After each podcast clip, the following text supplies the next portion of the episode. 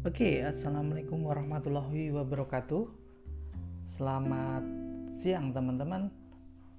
Pertemuan hari ini eh, mata kuliah copywriting kita akan membahas terkait beriklan dengan storytelling. Nah, teman-teman, eh, siapa sih yang apa namanya eh, yang suka iklan? Jadi pada dasarnya orang-orang tuh pada nggak suka iklan. Mereka itu sangat terganggu karena kegiatannya terinterupsi. Misalnya, ketika mereka sedang menonton film di T V, eh, ada adegan yang sedang tegang-tegangnya, eh, tiba-tiba film menghilang dan tergantikan dengan iklan yang berteriak-teriak, yang mengklaim bahwa misalnya produk yang mereka tawarkan itu adalah sesuatu yang terbaik. Ya bisa dimaklumi kan, kalau penonton bete lalu mengganti saluran atau channel sejenak untuk mencari atau e, memindah ke program-program yang ditawarkan di stasiun T V yang lain. It's okay, biasanya seperti itu. Kemudian bagaimana dengan iklan di media digital? Ya nggak tahu ya kalau menurut teman-teman bagaimana, tapi kalau menurut saya iklan di media digital itu lebih menyebalkan lagi.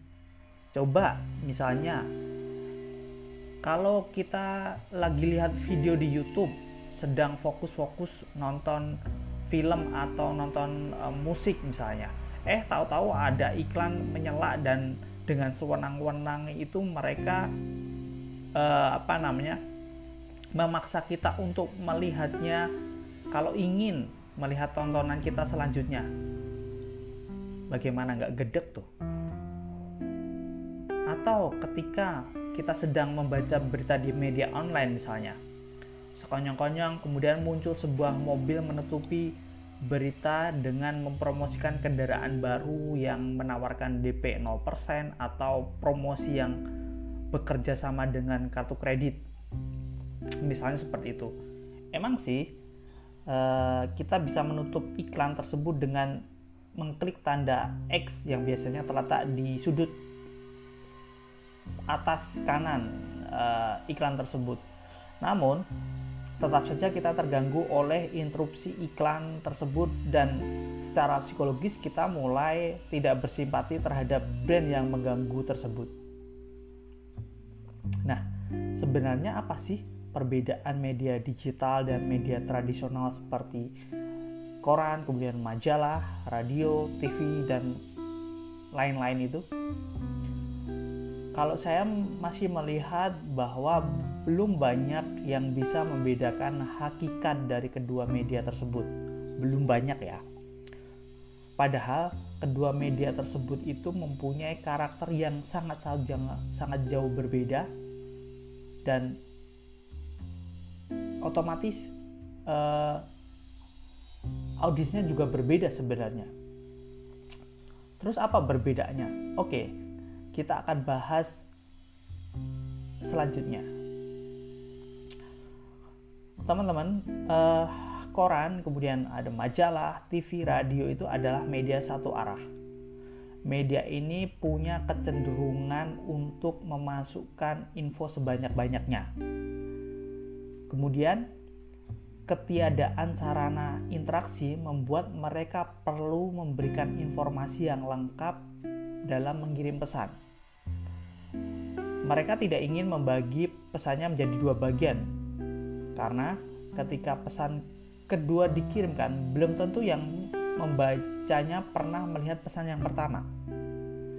Hal yang sama akan terjadi pula pada pesan ketiga, keempat, kelima, dan seterusnya. Mereka tidak ingin target audiens menerima pesan sepotong-sepotong. Itu media satu arah, media konvensional. Media digital adalah media dua arah. Sarana interaktifnya memungkinkan terjadi interaksi yang panjang dan hidup. Hebatnya lagi, user masih bisa melihat pesan-pesan sebelumnya. Nah, di media ini kita tidak perlu memberi info segambreng, seabrek yang membuat orang malas. dalam arti malas membacanya, malas untuk melihatnya dan sebagainya. Media interaktif membuat kita mampu memberikan info sepotong-sepotong. Yang harus diperhatikan adalah info tersebut harus dikemas sedemikian rupa sehingga orang semakin bernafsu untuk mengetahui info tersebut lebih banyak lagi. Jadi membuat audiens itu penasaran, dibikin bersambung, dibikin eh, apa namanya episode dan sebagainya. Itu salah satu strategi itu yang biasa di, dimainkan di media digital. Nah, sejak munculnya internet, tiba-tiba ilmu copywriting itu naik pamornya, teman-teman. Kok bisa? Kenapa demikian? Karena internet adalah media dua arah yang memungkinkan terjadinya interaksi antar user. Dan kita sepakat bahwa untuk berinteraksi tentu jauh lebih mudah dengan kata-kata daripada dengan visual. Nah, agar terjadi interaksi yang baik tentu saja ilmu yang mempelajari kata-kata atau yang disebut copywriting itu menjadi sangat penting. Nah, begitu pentingnya memanfaatkan sarana interaksi tersebut sehingga muncul pula istilah yang disebut dengan digital copywriting. Hal ini dapat dimaklumi karena habit, kemudian insight, dan attitude pengguna internet sangat berbeda dengan pengguna media satu arah, media konvensional tadi.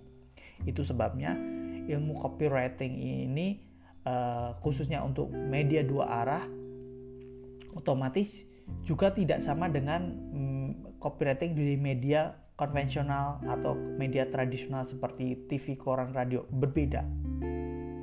Secara Uh, strategi teknik pun berbeda.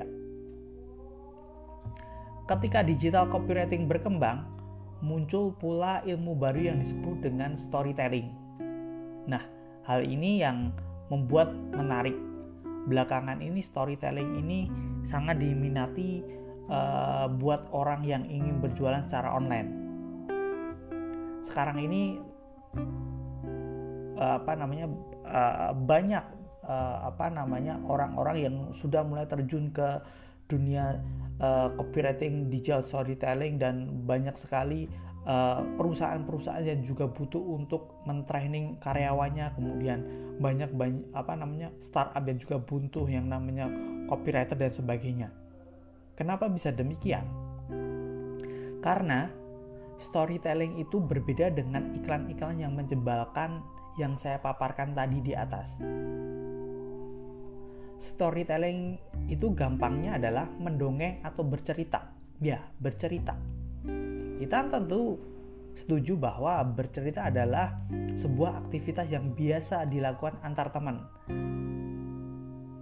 Setiap kali mempunyai cerita yang menarik, pastilah kita ingin segera menceritakan pada teman teman kita, kan?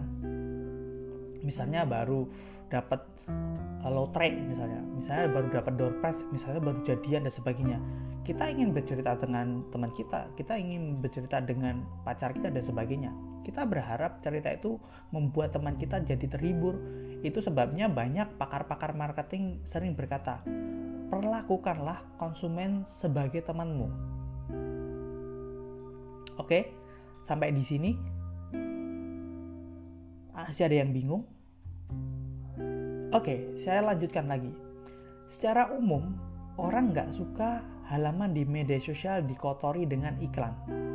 Kebanyakan, hampir semua orang tidak suka media sosialnya dikotori oleh yang namanya iklan. Tapi, jika kita beriklan dengan strategi storytelling, orang akan terhibur meskipun mereka tahu bahwa yang kita posting itu adalah iklan. Bahkan, kalau storytelling kita bagus, bukan mustahil pembaca akan meng-share dan apa namanya membagikannya, kemudian akan menjadi viral. Nah, dengan storytelling itu kita bisa memiliki banyak buzzer gratisan. Kenapa?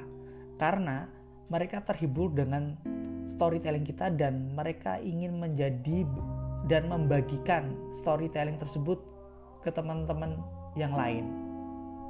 Nah, teman-teman, ketika saya mengatakan storytelling, banyak orang mengira bahwa itu cara beriklan dengan bercerita melalui artikel.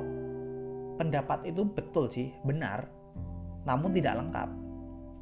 Storytelling itu bisa dilakukan dengan berbagai macam strategi dan cara sesuai dengan mediumnya. Jadi gini misalnya, hendak membuat iklan di media online. Kita bisa membuat iklan dengan gaya bercerita meskipun hanya dengan satu halaman. Hendaknya membuat iklan berupa short movie di media digital pun sama saja. Kita tinggal syuting lalu upload di YouTube.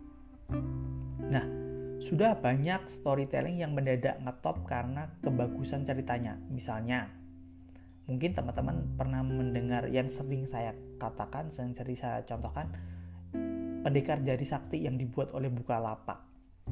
Orang sering gak merasa bahwa itu iklan. Mereka merasa seperti sedang menonton kisah kepahlawan si pendekar medok yang berkarakter sangat unik itu. Begitu menghiburnya, storytelling itu akibatnya malah orang menunggu-nunggu kisah pendekar jari sakti tanpa terganggu bahwa sebenarnya yang mereka tonton itu adalah iklan. Yang seperti saya contohkan banyak yang sebelum-sebelumnya, yang di mata kuliah misalnya uh, online advertising, saya juga sering meng-share iklan yang kemasannya yang berbeda, pendekatannya kreatif. Nah, memang banyak orang yang memfokuskan storytelling itu hanya yang berbentuk artikel dan hanya untuk dipublikasikan di sosial media. Kenapa demikian? Karena storytelling berupa artikel itu adalah ibu dari storytelling. Ibu dari semua storytelling. Sekali lagi, apabila sudah memahami storytelling, akan sangat mudah bagi kalian untuk mengimplementasikannya dalam bentuk yang lain. Artinya apa?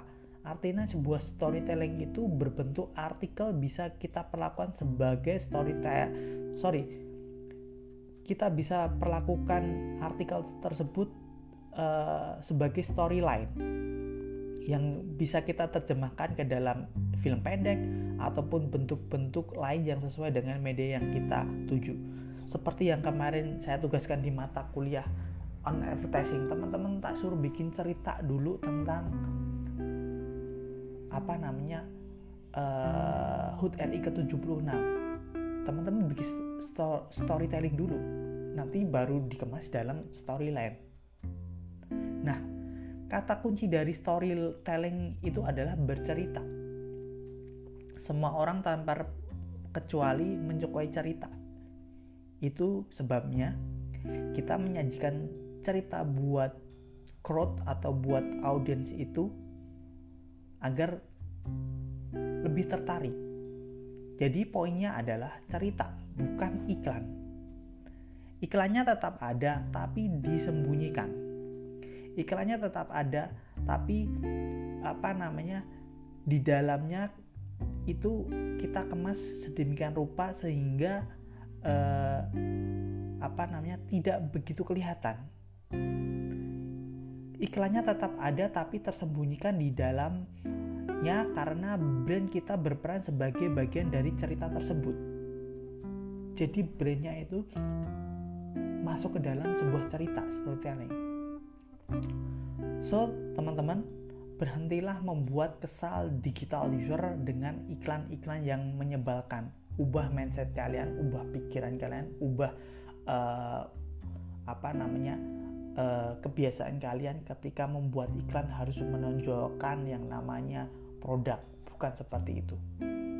Jangan membuat iklan-iklan yang menjebalkan. Mulai hari ini berikanlah dengan storytelling. Brand kita akan mendapat simpati dari orang yang melihatnya dan digital user akan senang dengan uh, hati akan men-share atau apa namanya membagikan ke teman-teman yang lain yang akhirnya akan menjadi viral. Itu saja terkait e, bercerita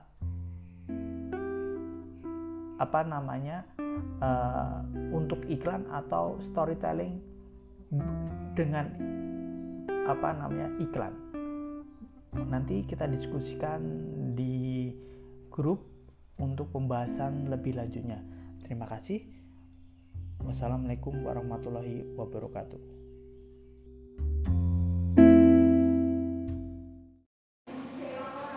Oke, assalamualaikum warahmatullahi wabarakatuh. Selamat siang teman-teman. Uh, untuk materi manajemen acara uh, pertemuan kelima hari ini, saya akan membahas terkait keterampilan-keterampilan yang harus dikuasai oleh uh, seorang event organizer atau uh, dalam apa namanya konteks manajemen acara. Jadi ada beberapa hal yang harus teman-teman pahami, teman-teman harus kuasai terkait uh, pelaksanaan sebuah acara. Ada beberapa keterampilan penyelenggara acara atau event organizer yang yang apa namanya uh, dalam poin-poin yang akan saya sampaikan hari ini. Yang pertama adalah terkait organisasi dan anggaran. Kemudian yang kedua adalah terkait pengetahuan teknisnya. Kemudian yang ketiga adalah terkait uh, kepemimpinan dan komunikasi. Dan yang keempat adalah terkait ada penjualan dan layanan pelanggan. Untuk yang pertama adalah organisasi dan manajemen waktu, teman-teman. Jadi kalau di dalam uh, organisasi dan anggaran, yang pertama teman-teman harus paham terkait merorganisir sebuah acara, karena merorganisir sebuah acara itu tidaklah mudah. Jika kalian tidak mengusulkan rencana dan rencana cadangan, karena setiap rencana uh, event atau acara itu pasti ada plan A dan plan B, maka semakin besar aktivitasnya, kemudian semakin banyak orang yang terlibat dan semakin uh, apa namanya uh, banyak isi, pengisi acara, maka semakin besar pula masalahnya. Jadi di dalam keterampilan organisasi, teman-teman harus uh, dituntut untuk yang pertama terkait terkait uh, ketenggat waktunya seperti apa, kemudian yang kedua adalah terkait rencana logistiknya seperti apa, kemudian yang ketiga terkait uh, pengelolaan anggaran, kemudian menetapkan jadwal stafnya atau pelaksana, kemudian yang kelima adalah melakukan aktivasi pemasaran atau promotingnya seperti apa. Kemudian eh, yang kedua, teman-teman juga harus memahami terkait detail acara, perhatian detail acara.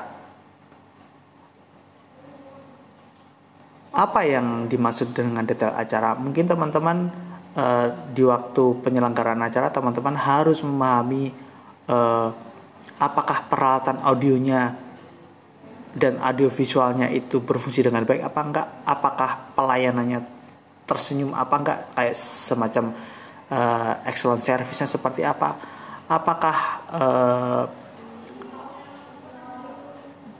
ada peserta yang mendaftar dengan waktu yang sudah ditentukan apa enggak dan sebagainya. Jadi eh, mungkin kalian telah merencanakan dan mengatur semuanya, tapi ada hal kecil atau oh, yang bisa menambah pengalaman eh, penyelenggaraan ini secara keseluruhan, yaitu dengan memperhatikan detail acaranya.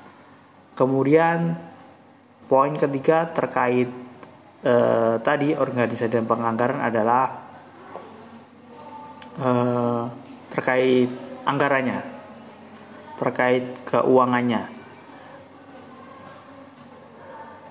Seperti halnya uh, sebuah pekerjaan yang uh, membutuhkan sumber daya manusia, uh, teman-teman juga membutuhkan keterampilan penganggaran untuk menyelenggarakan sebuah acara. Peran penyelenggara acara ini uh, mengharuskan teman-teman untuk memahami pengeluaran, apa yang ada, kemudian di mana menemukan sumber pendapatan, kemudian bagaimana untuk melakukan uh, pembukuan dan sebagainya. Itu uh, sangat per- diperlukan karena biar uh, sebuah acara itu tidak apa namanya terjadi uh, kesalahan pembukuan yang akhirnya nanti uh, malah merugikan sebuah uh, I O atau manajemen acara tersebut. Kemudian ini konteksnya dengan uh, yang teman-teman tekuni. Yang ke poin keempat adalah komunikasi. Jadi kemampuan untuk berkomunikasi secara apa namanya jelas dan efektif uh, merupakan salah satu keterampilan terpenting dari seorang penyelenggara acara.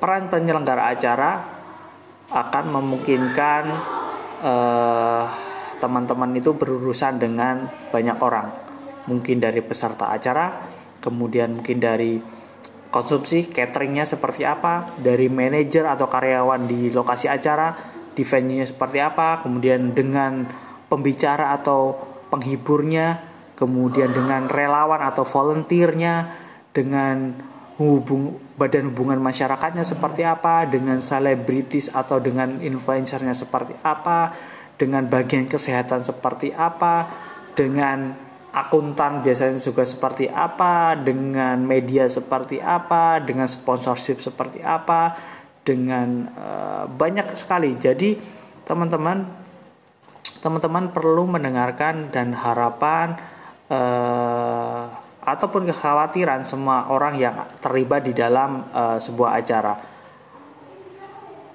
Pada yang saat yang sama teman-teman juga harus apa namanya mengkomunikasikan visi dan ekspektasi uh, untuk memastikan bahwa setiap orang memiliki pemahaman yang sama terkait acara yang akan digelar.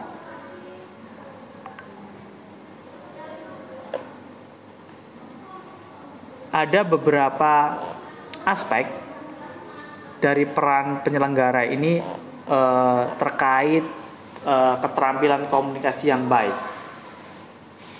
Aspeknya beberapa, yaitu yang pertama terkait uh, karena penyelenggaraan acara itu juga membutuhkan yang namanya kemampuan menulis proposal kontra acara, kemudian memberi mat, membuat materi uh, pemasaran atau menjual tiketnya seperti apa, kemudian uh, pengarahan terkait uh, kepada tim acara seperti apa, kemudian ke ter, terkait jaringan, kemudian negosiasi tempat dan sebagainya. Kemudian biasanya ada ucapan terima kasih setelah acara selesai, untuk feedbacknya seperti apa dan sebagainya. Itu sangat dibutuhkan, makanya di poin komunikasi ini teman-teman harus sekali lagi memahami uh, stakeholder yang terlibat, bagaimana mengkomunikasikan, bagaimana memahamkan visi dan misi penyelenggaraan acara tersebut sehingga acara tersebut bisa terlaksana dengan lancar. Kemudian aspek yang kelima selanjutnya adalah terkait kepemimpinan. Ini hal yang yang apa namanya yang sangat krusial sebenarnya kalau terkait pemimpinan, karena sebagai leader eh, ini penting karena mau tidak mau harus mendelegasikan tugas kepada orang lain, baik itu nanti di staf acara, kemudian dari vendor, kemudian dari uh, volunteer, mungkin dari sponsorship dan sebagainya. Pemimpin yang baik di dalam sebuah acara itu harus mampu memanfaatkan kekuatan pribadi setiap anggota tim untuk bisa bekerja secara maksimal. Kemudian sebagai pemimpin leader sebuah acara, mendelegasikan tugas uh, dan instruksi yang jelas itu juga harus dikuasai. Bagaimana berkomunikasi, bagaimana instruksi itu jelas biar uh, timnya bisa bekerja sesuai dengan uh, kebutuhan dan keinginan, biar tidak terjadi bias komunikasi dan sebagainya. Kemudian yang selanjutnya adalah uh, seorang leader, pemimpin acara atau leader sebuah acara itu harus mampu memfasilitasi komunikasi antar anggota tim. Jadi bagaimana mereka berkomunikasi, bagaimana misalnya terjadi masalah, bagaimana problem solvingnya dan sebagainya. Kemudian bagaimana menginspirasi dan memotivasi untuk anggota tim agar bekerja dengan baik. Kadang terjadi crash, bagaimana untuk memotivasinya. Kadang terjadi apa namanya uh, lagi down misalnya, lagi uh, kurang semangat. Bagaimana memotivasinya biar uh, apa namanya uh, tim itu bekerja dengan baik. Kemudian selanjutnya adalah bagaimana membangun kepercayaan dan transparansi. Bagaimana membangun kepercayaan terhadap tim, bagaimana membangun transparansi, eh, tidak ada iri dengki di dalam sebuah acara. Oh dia yang kerja, oh dia nggak nggak kerja dan sebagainya. Bagaimana membangun sebuah, eh, apa namanya eh, komunikasi semacam itu. Kemudian hal yang selanjutnya adalah terkait jaringan. Jaringan di sini dalam arti eh, dalam sebuah perencanaan acara harus menyatukan, biasanya perencanaan acara itu harus menyatukan yang namanya banyak orang. Ini eh, berhubungan dengan bagaimana kalian harus terus membangun dan memelihara profesionalisme dengan semua orang yang terlibat di dalam sebuah acara.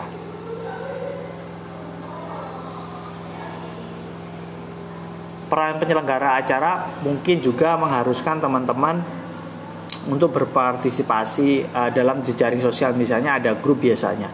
Kemudian ada uh, apa namanya jaringan komunikasi jarkom tertentu, ada grup tertentu yang bisa membangun sebuah hubungan. Makanya penting ketika membangun jaringan, misalnya eh, harus me, apa namanya melobi A, melobi B, melobi C dan sebagainya, harus mempunyai jaringan itu untuk memudahkan kerja kalian ketika sudah terjun di lapangan. Kemudian poin ketujuh selanjutnya adalah terkait penjualan dan negosiasi. Jika seba- kalian sebagai penyelenggara eh, apa namanya eh, acara yang profesional, maka kalian otomatis terjun di dalam sebuah bisnis acara. Itu berarti kalian juga harus mem- apa, memakai topi pemasar atau negosiator atau dan sebagai penjual. Jadi teman-teman perlu menjual konsep acara eh, kepada calon peserta, kepada sponsorship, kepada eh, influencer, kepada eh, siapapun yang terlibat di dalam sebuah acara tersebut. Itu membutuhkan keterampilan penjualan dan pemasaran. Pada saat yang sama teman-teman membutuhkan apa namanya eh, hal tersebut karena perlu menegosiasikan harga, biasanya harga yang tempat tersebut berapa sih, harga cateringnya berapa sih, harga vendor eh, panggung berapa sih, harga hiburan berapa sih dan sebagainya. Apapun yang dibutuhkan di dalam sebuah acara agar acara tersebut bisa sukses. Jadi eh, kalian juga belajar I M C, jadi kalian juga harus memahami terkait penjualan dan negosiasi. Kemudian terkait layanan pelanggan. Meskipun teman-teman nantinya harus berurusan dengan banyak orang, mulai dari sponsorship, mulai dari uh, influencer dan sebagainya, uh, teman-teman juga harus memahami terkait hal-hal yang berhubungan dengan customer, kalau ini pelanggan ya, atau peserta nantinya. Kalau tidak memahami terkait uh, pelanggan, akan bahaya. Soalnya nanti ada komplain dan sebagainya, kalian tidak bisa mengatasi, ada problem di lapangan kalian tidak mengatasi, akan uh, apa namanya berbahaya. Makanya ada khusus eh, apa namanya aspek layanan pelanggan. Kemudian yang selanjutnya adalah teman-teman harus memahami layanan teknis. Penyelenggara acara biasanya harus memahami terkait pemahaman terkait teknologi. Entah nanti teman-teman tidak bisa menggunakan, tapi teman-teman paling nggak tahu apa apa saja peralatan yang dibutuhkan.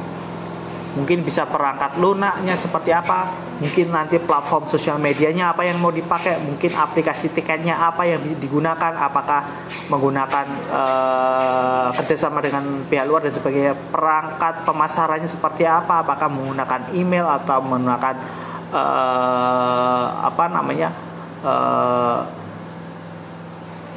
media luar ruang dan sebagainya. Kemudian teman-teman juga harus memahami Microsoft Word atau Google Suite dan sebagainya, karena berhubungan dengan mungkin pelaporan, perencanaan, kemudian berhubungan dengan uh, proposal dan sebagainya.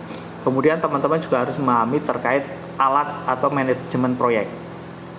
Kemudian teman-teman juga harus memahami terkait uh, peralatan audiovisual dan sebagainya. Nanti kan butuh misalnya ada mikrofon, ada kamera, ada pencahayaan, ada proyektor dan sebagainya, misalnya seperti ada yang dibutuhkan. Tidak, walaupun tidak bisa menggunakan, tapi teman-teman harus apa sih yang dibutuhkan dan sebagainya. Itu terkait literasi teknis. Kemudian sebagai seorang e, penyelenggara acara, teman-teman juga harus memiliki pengetahuan yang luas terkait isu atau peristiwa tertentu.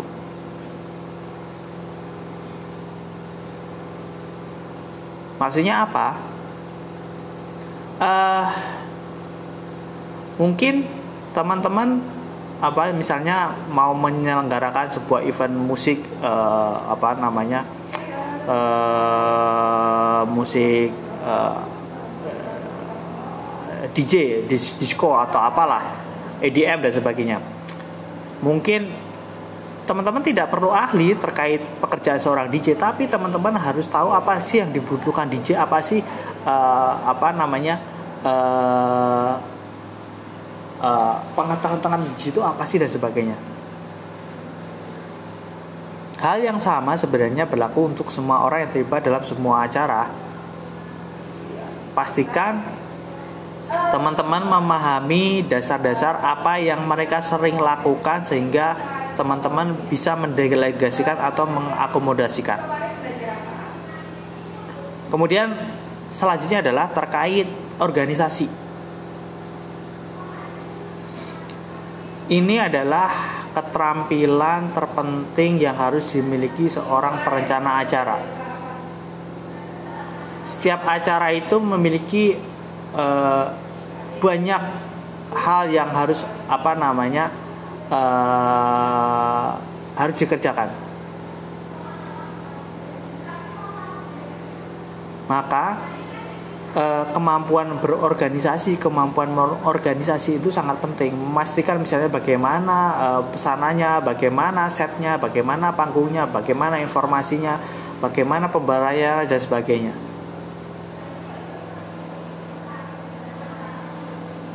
Makanya ini sangat apa namanya Uh, hal yang krusial juga terkait bagaimana uh, membuat sebuah apa namanya uh, perencanaan yang terorganisir dan terperinci dengan baik. Makanya uh, aspek organisasi sangat penting. Kemudian kreativitas.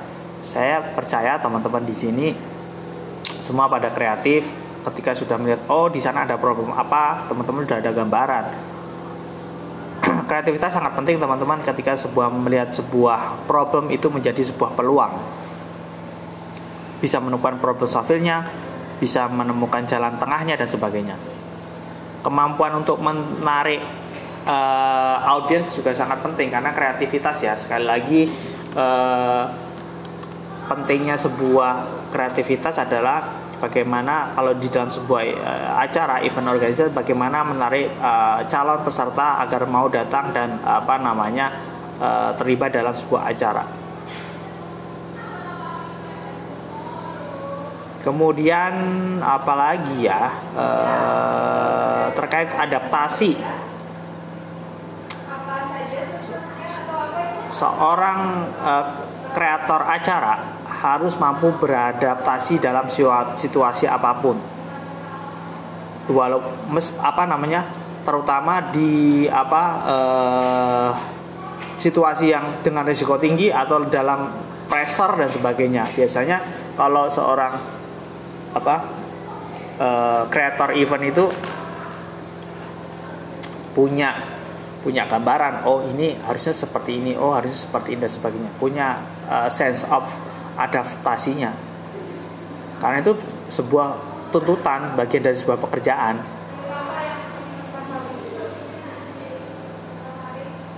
Ketika sebuah ada sebuah masalah, sebagai seorang creator event itu harus cepat mencari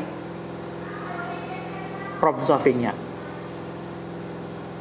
sudah punya plan A, plan B dan sebagainya. Bagaimana menanggapi sebuah peristiwa itu, bagaimana cara uh, menghandle sebuah acara, bagaimana ketika ada problem dan sebagainya. Itu perlu apa namanya proses uh, adaptasi yang kuat terkait uh, apa namanya sebagai seorang creator event. Kemudian aspek uh, apa ya?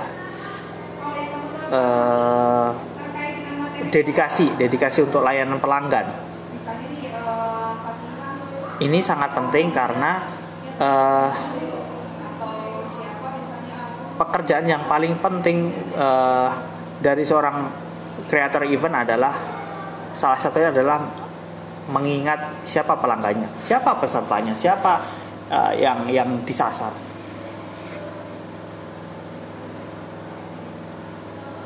Karena ini sekali lagi berhubungan dengan aktivitas, berhubungan dengan visi, berhubungan dengan anggaran. Jadi teman-teman harus eh, apa namanya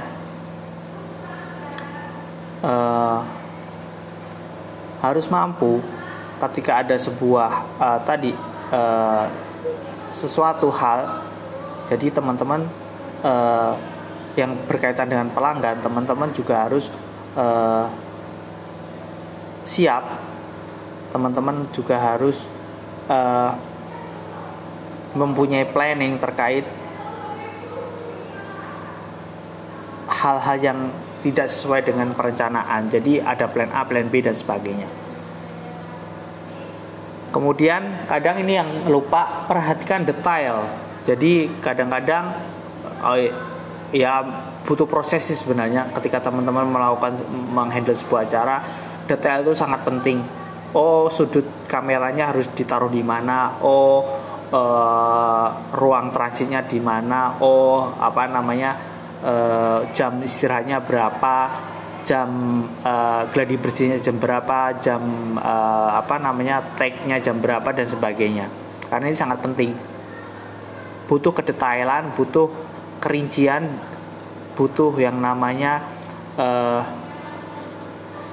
apa namanya ya kedetailan di dalam sebuah eh, perencanaan sebuah acara. Jadi detail itu sebagai sebuah kewajiban kalau acara itu.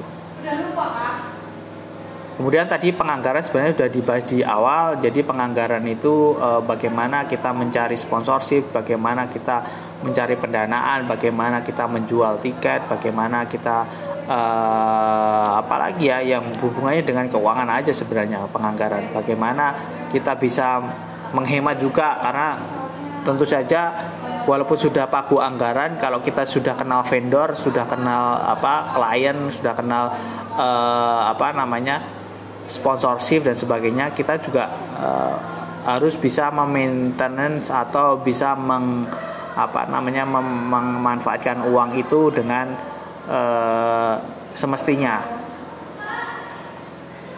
Kemudian ada juga hal yang berhubungan dengan negosiasi.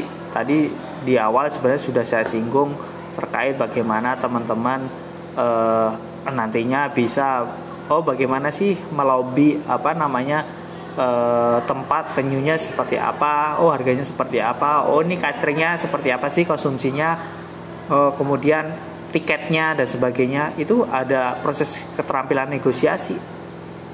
Jadi eh, makanya kemarin minggu lalu saya sampaikan bahwa pekerjaan yang paling berat dan menegangkan itu adalah salah satunya adalah event organizer. Pressure-nya tinggi soalnya. Tapi di situ ada kepuasan sendiri ketika program atau acara yang dilaksanakan itu berhasil dengan baik. Ada sebuah kebanggaan, oh gue yang enaknya aku loh, gue yang adakan aku loh dan sebagainya. Dan tak lupa yang mungkin yang terakhir terkait kemampuan multitasking.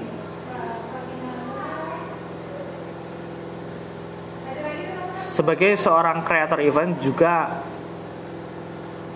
harus menjadi seorang yang jenius terkait multitasking. Karena sekali lagi di dalam sebuah manajemen acara atau event itu biasanya ya walaupun ada sudah ada job desk masing-masing, tapi kadang sebagai creator event tuh eh, di dalam satu waktu yang sama harus mengerjakan beberapa desk tugasnya.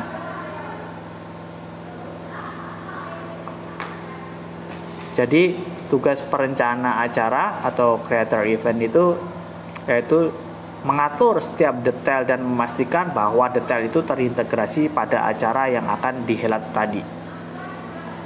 Tetap ada plan A, plan B dan sebagainya, tetap ada komunikasi dengan tim, tetap ada apa namanya eh, apa namanya negosiasi dan sebagainya, adaptasi dan sebagainya. Jadi ada tadi beberapa hal yang teman-teman harus eh, kuasai, teman-teman harus pahami ketika mau terjun di industri event ini. Kalau di komunikasi namanya MICE, yang beberapa waktu lalu saya sudah sampaikan, meeting, insentif, kemudian ada eh, exhibition dan sebagainya. Jadi itu beberapa hal yang harus teman-teman eh, kuasai ketika terjun di dunia event organizer atau manajemen acara. Mungkin itu dulu teman-teman terkait materi eh, keterampilan-keterampilan yang harus dikuasai sebagai seorang eh, creator event. Jadi eh, sekali lagi walaupun sekarang di era digital cuma kontak eh, platformnya aja yang berbeda, awalnya memang ya tetap kan tetap pakai offline juga, cuma eh, apa namanya salurannya aja sebenarnya. Sama pun ketika membuat event musik kan juga harus tetap ada panggungnya dan sebagainya, tetap ada setting vendor dan setting setnya dan sebagainya, lighting dan sebagainya. Cuma yang membedakan adalah mungkin dari segi uh, platform apa namanya distribusinya aja sebenarnya. Tapi secara keseluruhan mulai dari perencanaan, mulai dari kemampuan, mulai dari keterampilan, mulai dari uh, tadi penganggaran, adaptasi, komunikasi dan sebagainya tetap sama, karena event organizer itu bekerja dengan tim, bukan bekerja masing-masing. Mungkin itu dulu teman-teman untuk uh, materi kali ini. Nanti uh, silahkan didengarkan berulang-ulang. Jika ti- belum paham silahkan nanti bertanya di dalam grup yang ada. Terima kasih. Bila taufiq wal hidayah. Wassalamualaikum warahmatullahi wabarakatuh.